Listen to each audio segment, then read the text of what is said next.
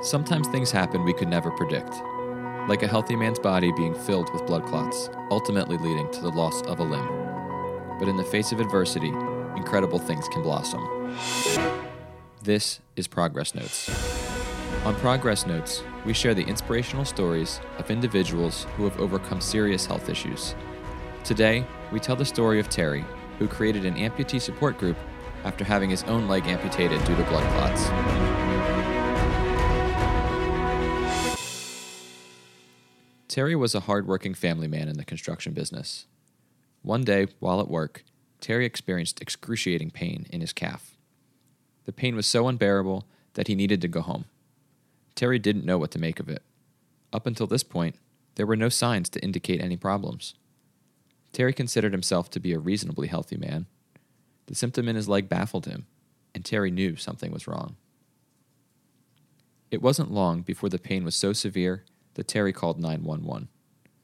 Terry was barely conscious as the emergency technicians rushed him into the ambulance. I had no recollection of being transported to the emergency room, stated Terry.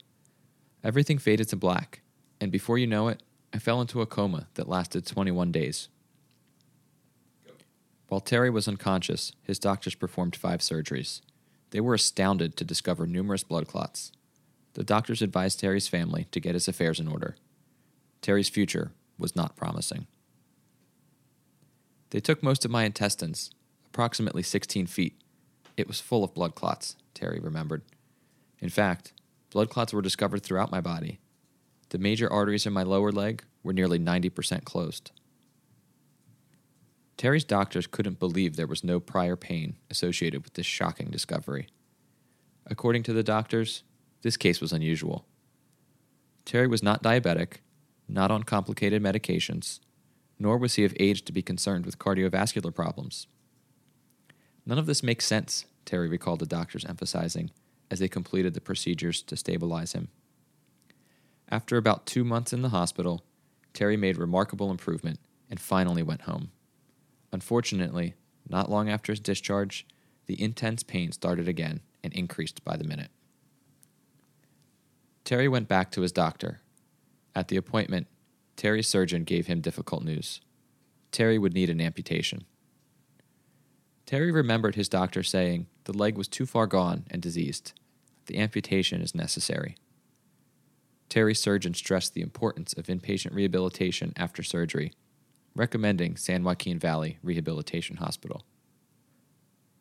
After Terry's physician performed the surgery, the transfer to SJVRH came shortly thereafter. Once at San Joaquin Valley Rehabilitation Hospital, Terry expressed his eagerness and determination to start his rehabilitation. With the help and support I received from my therapy team, Zoo, Ivar, Sarah, and Red, I regained confidence and knew I was equipped to start my new journey in life. They are my lifelong friends and will never know how much I appreciate what they've done for me. After a successful discharge, Terry didn't waste any time. He created No Limits, an amputee support group, which aims to help reinforce a positive outlook in life. I just want to give back hope to people around me, like SJVRH did for me, Terry said, smiling. My therapy team at San Joaquin Valley Rehabilitation Hospital showed me that life is what you make of it, and I'm here to help anyone who needs the support. Thank you for listening to Progress Notes. Progress Notes is a production of Vibra Healthcare and Ernest Health restoring your health together. For more inspirational stories like this one, subscribe to Progress Notes wherever you listen to podcasts.